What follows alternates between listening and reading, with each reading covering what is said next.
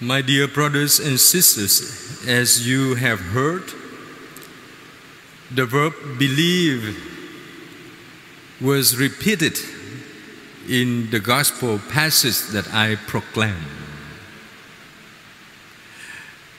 And because we all believe what Jesus just answered to Martha and also was teaching the disciples that we come here to pray for the dead. Would thou believe in Christ? Would thou believe in the resurrection? Would thou believe in the next life?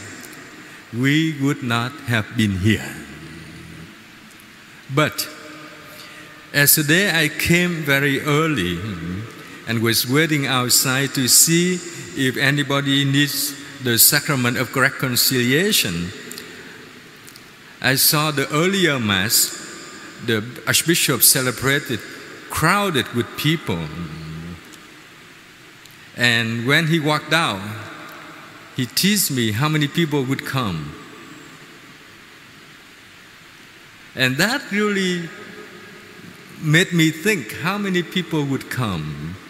The last couple of years, we had uh, this uh, commemoration of the dead uh, departed uh, at the pastoral center, and that was about a hundred. It's about a hundred or so come, have come. So today we have a bigger church, uh, more solemn, more uh, official ch- building of the church, and we have less people. So uh, the uh, people who serve the Mass and I were teasing when I was uh, vesting, shall we do Mass? We don't have a big cell today. Uh, if we don't have many people, just make it quick, do half Mass. Would any of you would like to celebrate half Mass? No. And I affirmed those people who assist me with this Mass that even only one person come, we still celebrate Mass. Why? Because this particular celebration is for those who cannot come to church anymore, not for us. For those who already departed, even now they yearning, crying, wanting to come to church, they cannot do it anymore. So we do good thing for those who cannot. You see, we are very generous. We are very generous. Even as I explained to you yesterday at Mass that during this month, we can receive the sacrament of reconciliation. You can go to confession. You can visit the tomb or the cemetery, say one Our Father and the creed, profession of faith. You can receive a plenary indulgence and you can pass on of these indulgences to those who cannot help themselves. You see, it is very important that we see the connection between those who pass, those who are living, and those whom we will meet in the future. Maybe just half of us here will meet in the future. The other half would go somewhere, we don't know. So I want to repeat the meaning of the commemoration today so that we can understand the verb believe is so important in the gospel today. Believe is a verb, not a noun, not belief that we can call it, we can dry it, or we can ask somebody, What is your belief? But believe here in the encounter and conversation between Jesus and Martha is a verb. After Jesus asked Martha about her belief, Jesus turns her into the real life as she professed that I believe. Then, through this manifestation, Jesus told people, taught us that if you believe in me, you will never die. Who is this me? Who is this me? Martha helped us to come to know who is Jesus. He is the Christ. He is the one chosen, appointed by the King, by God. Jesus is not a person comes from nowhere. Jesus is not the social activist or disaster relief personnel that who could be touched by uh, the suffering of the people and rise and do something accidentally. Jesus is not a person by chance, but he is the divine providence, the real plan of God for people. So, in that meaning, he is Christ, the one who was sent to us. Martha continues, and Jesus is the Son of God. Jesus comes from God. And the name Jesus means God saves. God saves. And this saving plan has come into the world. This is what Martha believes. But remember, let us go back a little bit at the earlier of this episode. John described the first moment of this encounter. Martha was wondering. She was wondering that Jesus, if you have come earlier, my brother Lazarus would not have died. So before conversation started, Martha had some wonders like any of us. God, you could have helped me. God, I could have been success if you helped me. God, God, God becomes a person who satisfies us. A person who can fulfill our low key need of our daily life. Sometimes we act like that. Sometimes we live like that. Sometimes we want God to be like that. But today, I hope as we rarely celebrate the liturgy uh, at this late, this celebration can stay with you throughout the night. Think deeper, think longer, think further about the conversation and encountering between Martha and Jesus. Bless ourselves in this meeting. Place ourselves in and before the question of God do you believe?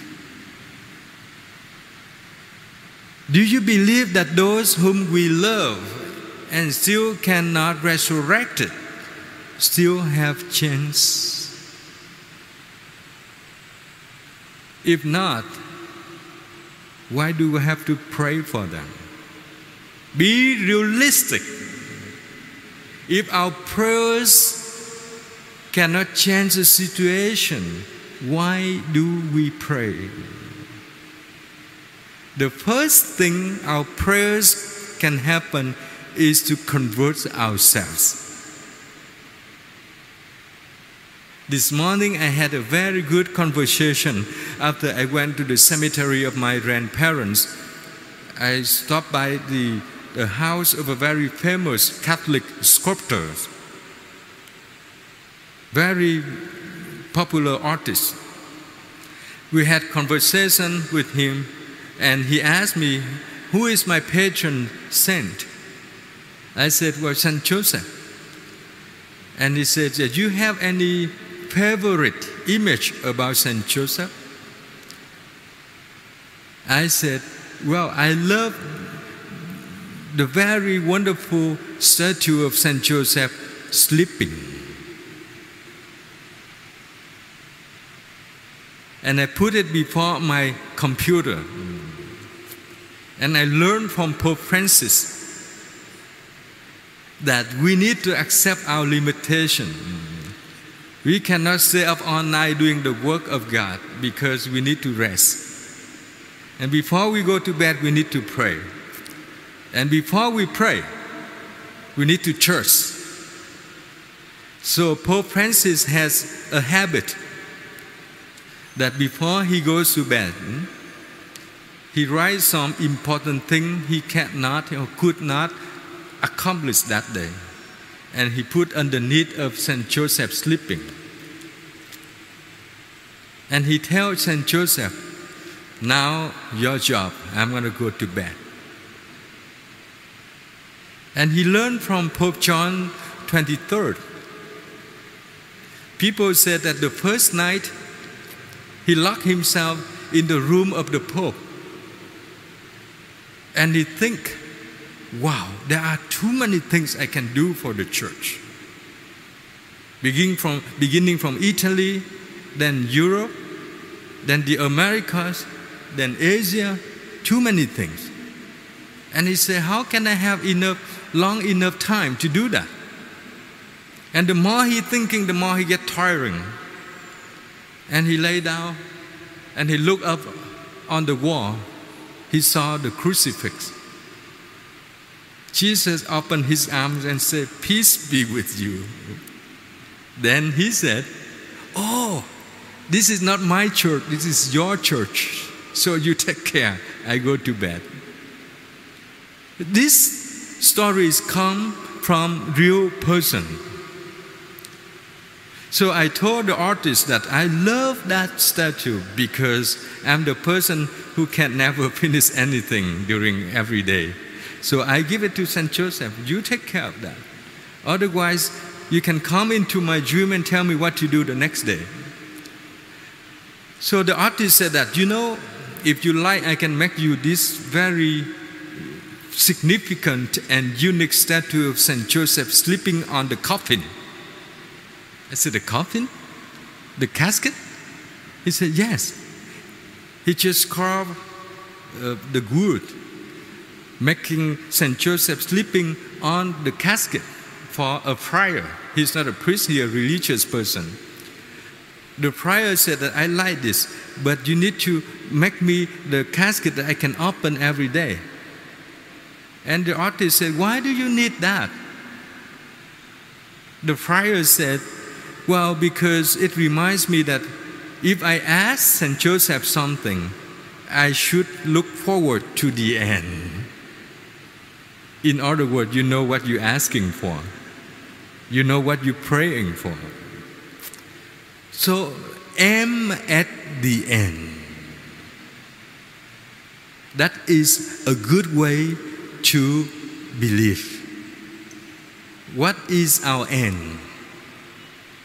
Our end is a big house, a good job, high salary, beautiful spouse, handsome spouse, luxury cars running on the street with good license plates that you have to pay money for the good numbers and people just amazed at you.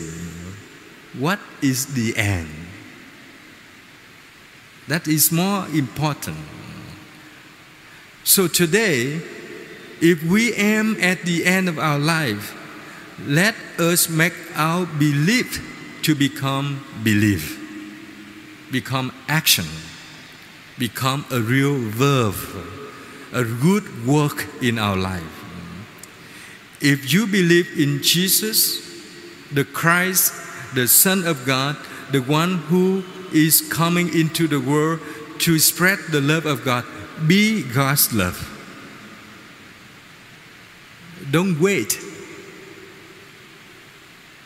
Don't wait because at the end, I don't think anyone can remember you and pray for you. We pray right now. The reason we pray for the dead is to be mindful that we still have the chance to live our belief. We still have the chance to believe in God in and by our life, our work.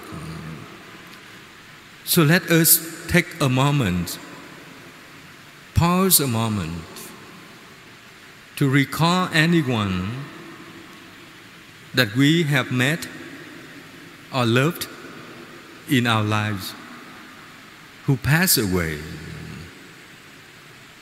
who has many regrets for things have not been done. Let us also think of those who pass away and there has been something that we had wanted to do for that person or to say to that person. We cannot redo it. The best way is to pray for them. And the better way is to live our prayer.